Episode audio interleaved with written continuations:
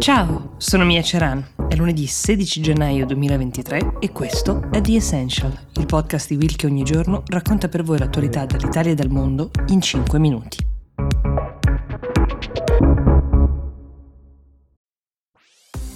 This episode is brought to you by ABC. Station 19 is back for its final and hottest season yet. Andy finally becomes captain, and she's going to give it her all to be the best leader the station has ever seen. Will she succeed? Get ready for fiery new romances and high adrenaline rescues. Watch the Station 19 season premiere tonight at a new time, 10, 9 central on ABC and stream on Hulu. Il Nepal oggi si è svegliato in un giorno di lutto nazionale, è stato annunciato dopo che ieri mattina in uh, un volo che da Kathmandu portava la cittadina turistica Pokhara sono morte almeno 68 persone. Era un volo della Yeti Airlines, che è una compagnia locale. Le immagini che circolano su internet danno la misura di questo disastro, di come sia difficile immaginare che ci possano essere dei sopravvissuti, visto che il volo ha anche preso fuoco una volta che si è schiantato a terra. Attualmente mancano quattro persone all'appello, si rincorrono delle voci speranzose che parlano di superstiti gravemente feriti, ma superstiti, ma non ci sono ancora conferme. Sono ignote ad ora le cause effettive di questo incidente, però si capisce dalla traiettoria finale dell'aeroplano che il pilota ha provato in ogni modo ad evitare di cadere su case o punti in cui potessero esserci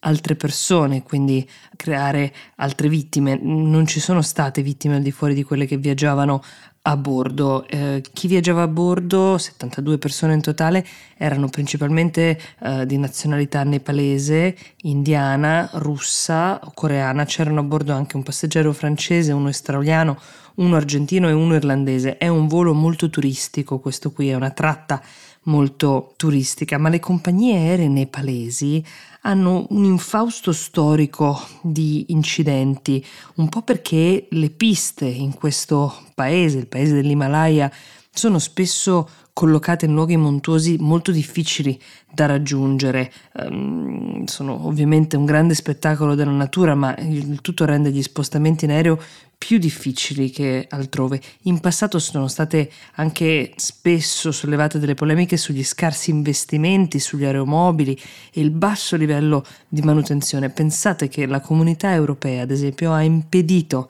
alle compagnie nepalesi di viaggiare fino in Europa proprio perché non all'altezza degli standard in termini di manutenzione. Mentre vi parlo le ricerche sono sospese perché è notte, ma riprenderanno probabilmente in giornata.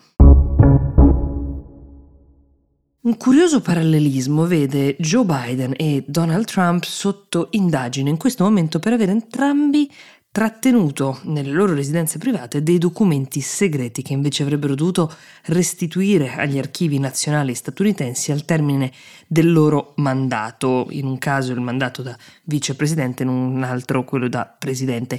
Si tratta di materiale segretato che spesso contiene informazioni che possono a volte anche costare la vita a qualcuno, ad esempio ci sono elenchi di informatori che lavorano in paesi esteri per conto del governo statunitense e altri dati sensibili di questo genere. Nel caso di Trump le indagini, come vi avevo raccontato, sono partite lo scorso agosto, riguardano il periodo della sua presidenza, nel caso di Biden invece si parla del periodo di vicepresidenza quando era presidente Obama. Per ora almeno i documenti contestati a Biden sembrano essere meno di quelli trovati nella residenza di Trump in Florida, quella di Mar-a-Lago, ma quanto delicate fossero le informazioni contenute in questi documenti che si contesta a Biden di non aver riportato agli archivi nazionali ancora non è dato sapere. Li teneva in parte nella casa nel Delaware, la sua personale, in parte nel garage accanto a questa Corvette da collezione, una macchina che lui ama tantissimo, da cui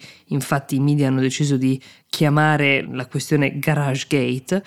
C'è imbarazzo ovviamente da entrambe le parti, così come entrambe le parti sanno che rischiano di presentarsi con questa pendenza alle prossime elezioni, quelle del 2024. I rumors sul fatto che sia Trump che Biden si ricandideranno, nonostante la non più giovanissima età di entrambi, si fanno sempre più insistenti.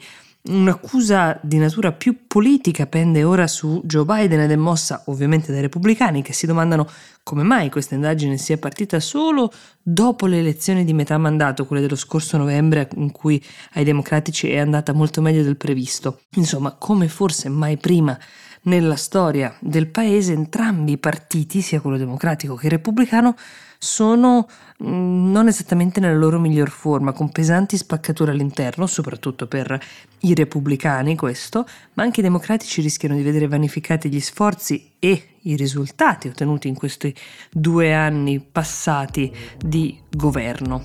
Staremo a vedere quali saranno le evoluzioni. Intanto io vi auguro una buona giornata, buon inizio settimana, vi do appuntamento a domani con The Essential.